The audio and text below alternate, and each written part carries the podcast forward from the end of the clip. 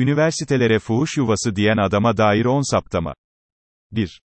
Epeydir sersem sepelek açıklamalarıyla dikkat çekmeye çalışıyordu ama bu sefer baltayı taşa vurdu. 2. Fuhuş ve fahişe. Adamın en sevdiği iki sözcük. Lügatinden bu iki sözcüğü çıkar, konuşacak konusu kalmaz. 3. Üniversitelere, fuhuş yuvası dedikten sonra nasıl gidecek üniversitesine? Nasıl bakacak öğrencilerinin yüzüne? 4. Şundan eminim. AK Parti'nin önemli isimlerinden de tepki aldı ya. İşte onu asıl yıkan bu olmuştur. 5. Akit TV stüdyosunda söyledi bu lafı. Ettiği laf, öyle mide bulandırıcıydı ki. Akit TV'de bile, hop. Ne diyorsun sen türü tepkiler aldı. 6. Dine karşı din diyordu ya şeriatı. Bu adam şu yaptığıyla ayaklı din karşıtı bir propaganda makinesi gibi davranmış oldu. 7. Bu adam, profesörlük titrini de sorgulamaya açmış oldu.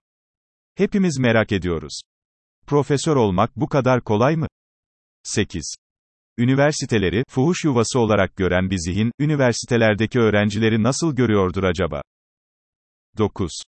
Üniversiteleri, fuhuş yuvası olarak gören bir adam, bir üniversite hocası olarak kendini nasıl konumlandırıyordur acaba? 10. En büyük mutluluğum şudur. Adam bir anda marjinalin kralı oldu.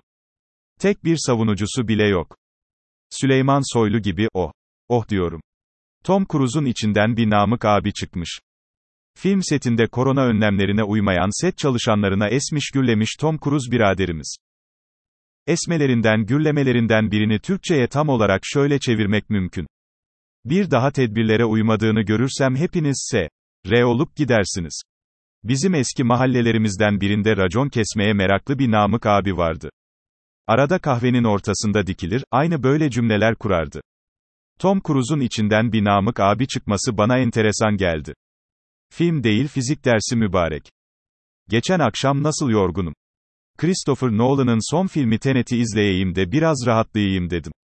Hay demez olaydım. Film, bir fizik öğretmeni olarak Muharrem İnce'nin bile altından kalkamayacağı kadar kazık mı kazık bir fizik problemi gibiydi. Çözmek, anlamak mümkün değil. Şu anda ne oluyor acaba sorusunu sormadığım tek sahne olmadı. Filmde gördüğüm her karakter için, bu kimdi? Dedim durdum. Öldüm öldüm dirildim filmi anlamaya çalışırken. Film bittiğinde ben de bitmiştim. Önce Ezel Akay. Şimdi de Christopher Nolan. Korona yüzünden mi oluyor bütün bunlar? Ne demek istiyorsunuz Yavuz Ağıralioğlu Bey? Kemal Kılıçdaroğlu'nun Cumhurbaşkanı adayı olma ihtimali belirdi ya. İyi Partili Yavuz Ağıralioğlu, AK Partililere dönüp şöyle demiş. Kemal Kılıçdaroğlu'nu kolay aday olarak düşündüğünüz için Cumhurbaşkanı adayı yapmak istiyorsunuz.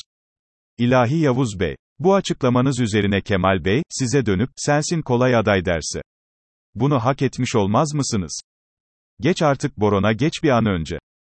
Ümit Besen'in, Nikah Masası şarkısından yapılmış deterjan reklamını izlediniz mi? Ben izledim ve bayıldım. Ümit Besen'i pek severim. Nikah masasının hastasıyım. Bordan yapılan temizlik ürünlerinin destekçisiyim. Bu üçünün birleşiminden yola çıkılarak yapılan reklama bayılmam normal. Nikah masası şarkısını reklam için şöyle değiştirmiş Ümit Besen. Tat almak çok zormuş bunu bilince, geç artık Boron'a, geç bir an önce. Muharrem İnce nasıl Erdoğan yalakası oldu? Muharrem İnce, sosyal medyada Amerikan yaptırımlarına karşı şöyle yazmış. Türkiye Cumhuriyeti Devleti bağımsız bir devlet olarak hava savunma sistemi alıp almayacağını, alacaksa nereden alacağını başka devletlere sormaz. ABD'nin müttefiklik hukukuna uymayan yaptırım kararına karşı 83 milyon vatandaşımız birlik içindedir. Altındaki yorumlara şöyle bir baktım. Sen de mi Erdoğan yalakası oldun falan diye bin türlü tezvirat. Yahu adam ne yazsın? Amerika haklıdır, yaptırımlar yerindedir, yaşasın şanlı Amerika mı yazsın? Böyle yazarsa, bravo. İşte böyle Erdoğan karşıtı ol falan mı denilecek? Ya sabır. Asıl salak benim, yazsın. Antalya'da bir hastane başhekimi, hastanesinde görev yapan iki hemşireye 500 kere, ben salağım yazma cezası vermiş. Bu başhekim, dün görevden alındı.